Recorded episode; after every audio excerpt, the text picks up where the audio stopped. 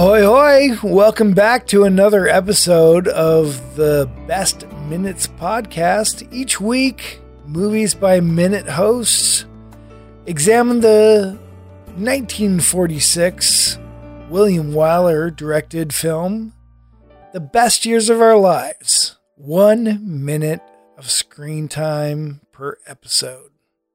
I'm Tyson Ferris. I am Jeremy Sternhagen. You sure are. Yes. I am not Dana Andrews. And we are the hosts. we are the hosts of the Real Jaws Minute. Where we talk about Jaws one minute at a time, but not today. No, no, no, no. We're done with that stuff. Yep. Never again, Jaws. Yep. You have to live with what we already put out there. So uh, this is uh, what are we on here? 104, right? Yeah. Yeah. Uh, Yeah, yeah, that's right. 104. yeah, that's sure. right. All right, Uh, all right. Dana's talking about uh, this, what he didn't want to do after the war. Yeah, that's right. So yeah, minute 104 starts with uh, Fred kind of ragging on Lucia's, and it ends with a check, please. because they're leaving Lucia's. Yeah. Yeah. I want to eat at Lucia's. It looks good. Little homey, friendly I bet it's Italian place. I bet it's not as bad as he's saying it is. Oh, man. Yeah. This is 1946. We're talking pre processed foods. Uh, this is some down home cooking, I'm calling it.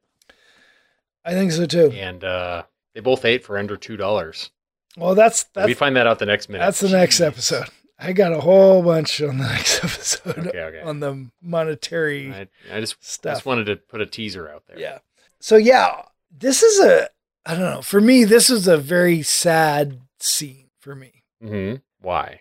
Well, just cuz he's he's talking about all the things he fantasized about Yeah. during the war and those are all the things he's doing. Right this moment. He does work at he does work at the drugstore. He didn't think he'd ever work at again. But he's fantasizing that when he gets back, he won't do those things, right? That he would never. Well, no, After no, the that, war. that that's what I mean. When when he was in war, he The was things he hated is what he wanted.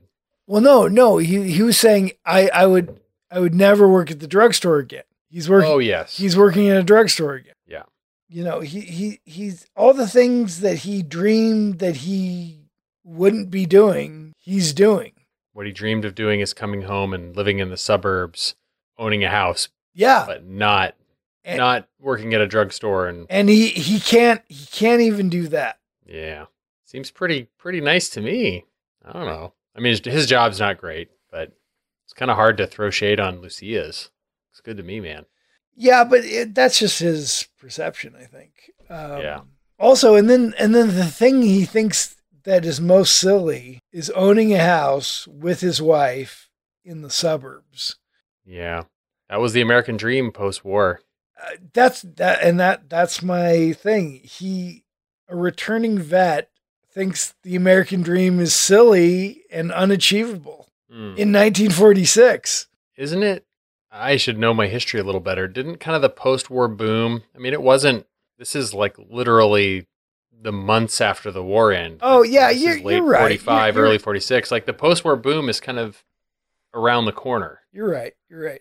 All these guys have to get home, get employed, get on their feet. Then the post war boom starts. This is kind of, I think, in this weird little uh, period immediately post war where it was a little, yeah, like a gray area. Like, Mhm. the American dream had almost like the America as a world superpower has is still like just getting ramped up, you know.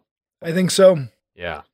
it's um i don't know i just found this this whole this whole uh conversation w- between them um it just I- i i just it just came across very sad to me for him Yeah. Well, and it's interesting. It's I mean, it's kind of hard to tell with black and white sometimes, but this this scene isn't I know that William Wyler was going for realism, but this this scene is shot very it's not Lucia's as as much as I'm talking it up. It it looks a little dreary. Like it's it's a darkly lit scene where they're sitting there talking, you know, and the walls are kind of tattered and torn, but you can read it either as like friendly local neighborhood character or, you know, it is a little it's a little dingy in there. There is some it's not like a bright cheery place. It looks like it's full of real people and I like it, but Yeah, but I The li- movie I- seems to I- kind of I present agree, it- but I tend to like divier spots. Um, yeah. But it's definitely not presenting itself as like the most like the most desirable place to go. I think the movie is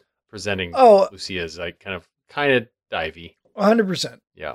But I I uh I think it might be divey because not so much of the uh not so much of what you're getting, but maybe because you're getting it from people of a different race. Did you get that at all? Say that again. Sorry. That it's a it's it's an Italian establishment and maybe that's not as reputable as Oh yeah, yeah. You're right. as another establishment. Like maybe that's why it's not seen as highly. yeah, this definitely would have been kind of Because still in uh, the post-war, there'd be a lot of anti-Italian sentiment. anti-Italian sentiment for sure. Yeah.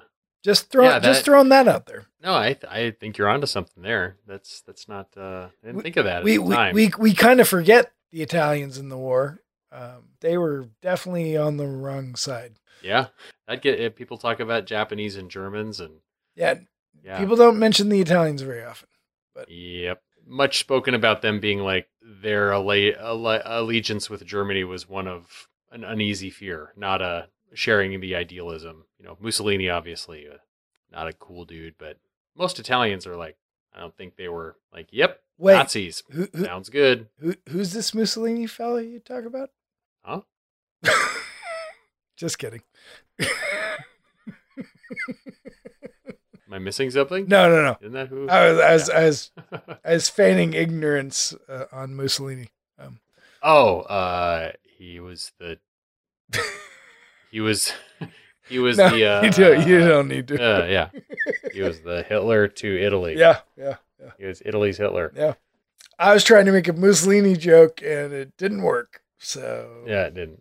Dana Andrews had late career success. Well, I don't even know if I'd call it success. Maybe he came to be appreciated in in retrospect as being a huge uh, star of the noir genre immediately post war, and um, he also, uh, like his co-star here, had a had his moment uh, in some. Oh, sorry, back that up. Jeez, what was I thinking? Oh no, I was thinking Laura was a Hitchcock. It's not Otto Preminger. But yeah, right before this movie, he was in Laura, which is a fantastic movie that I have seen. It's been a long time. Uh, the only other movie that I knew him from that I've seen is Night of the Demon, which is oh, that's gotta be late in his Really- career, right? yeah, it was in the mid fifties. Mm. For anybody who's listening who has not seen Night of the Demon, I highly recommend it. It's it's just it's kind of unlike any other movie. I'm not I'm not really sure how to describe it. I'm not even sure if, if uh, Dana Andrews could describe it. It's kind of like Do you know any much about other it? movie. unlike any other. movie. oh, okay. Sorry, did that not? yeah, It's kind of unlike any other. Okay. it's unlike any other movie. I believe you said it was like any other movie, and I'm like, I Yeah. don't know what that means, but yeah. yeah, it's like it's like any other movie, and by that I mean no other movie. and I mean that it's a movie. It is a movie. Yes, yes. Um, so Night of the Demon. Um, so I'm a big fan of like British horror movies of the 50s and 60s, Hammer, Christopher Lee, uh, et cetera, et cetera. As am I. And it's what's that? As am I. Uh, oh yeah, cool. Uh, I just really, yeah. So Night of the Demon is a uh, a movie I know him from. That's probably the only thing I had seen him in before I saw this, but it's uh, made in the mid '50s, kind of when his career was in decline. Um, it's him and uh, Peggy Cummings, and it's just this weird movie about him. He's like a doctor chasing down like a, a Satan worshiping cult uh, and it's just that's not what's good about it. What's good about it is just it's just extremely creepy. It's very weird and creepy, and for a 1957 movie, it's just like it's almost like Tim Burton traveled back in time and made a movie in 1957. I'm sure that movie played a huge influence in his career, but yeah, it's just very creepy and very well done, Cool. and uh, it's worthy of checking out. Yeah, I'll definitely have to check that out. One of the ironies of this, which I'm sure our other minute by minute host will bring up, is that he did struggle with some alcoholism late in his career, which kind of damaged his career later on. So, uh, Yeah, as he got into the 50s, his noir but but a testament to him, he was one of the first actors to kind of do you know PSAs about alcoholism and getting that Yeah. that Yep. because that was not something that was known to the public as a thing. He actually used some of his prestige to do that and get that out there, which I think is pretty awesome. Yeah, he did. Yeah, in the 70s, right? And he, I had no idea until I looked him up on Wikipedia, but he died in 92, which, wow, he's around for a while. Made it to 83. But yeah, he's, he definitely, uh, between being in Laura, this, and Night of the Demon, and umpteen very memorable other noir movies. Uh, While the City Sleeps, Beyond a Reasonable Doubt. There was a few that I saw in there that were just, they really stood out. So. Yeah, I, I found a quote here um, regarding his alcoholism. He goes, Finally, I said to myself, You're a miserable man, and whether or not you want to remain miserable is up to you. So I quit. Yeah, So, good for him, man. yeah. Have you? I know you're a noir guy. Have you seen a lot of the? I know, what are some of the big ones? Like where, uh, where the sidewalk ends, while the city sleeps. Oh, man. I've seen so many Seen those. noirs over my time. Where the sidewalk ends seems to ring a bell to me. Yeah, beyond a reasonable doubt. I've definitely seen Fritz that Lang one. one. Yeah, Uh, I know I've seen a lot of those. I'm sure I've seen a lot of those. I should say way back when, but boy, I could not uh, tell you one from the next. those are those are some I really want to get us into yeah. on the Uh, maybe me and you will have to do a little deep dive on uh, classic noir movies for a future podcast. Yeah, for sure. All right, Jer. Well, that brings us to the end of minute 104. You listeners out there, you can find us on the Best Minute Podcast on Apple Podcasts, Spotify, and Google Play, or at our main site, thebestminutes.com. And social media is over at Butch's Place, the Best Years of Our Lives Listeners Cafe and on Twitter at the best minutes. And we'll see you next time right here on the Best Minutes Podcast. Bye. Bye.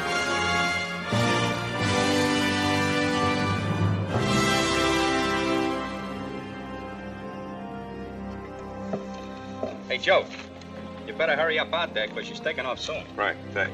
Come on, Taylor.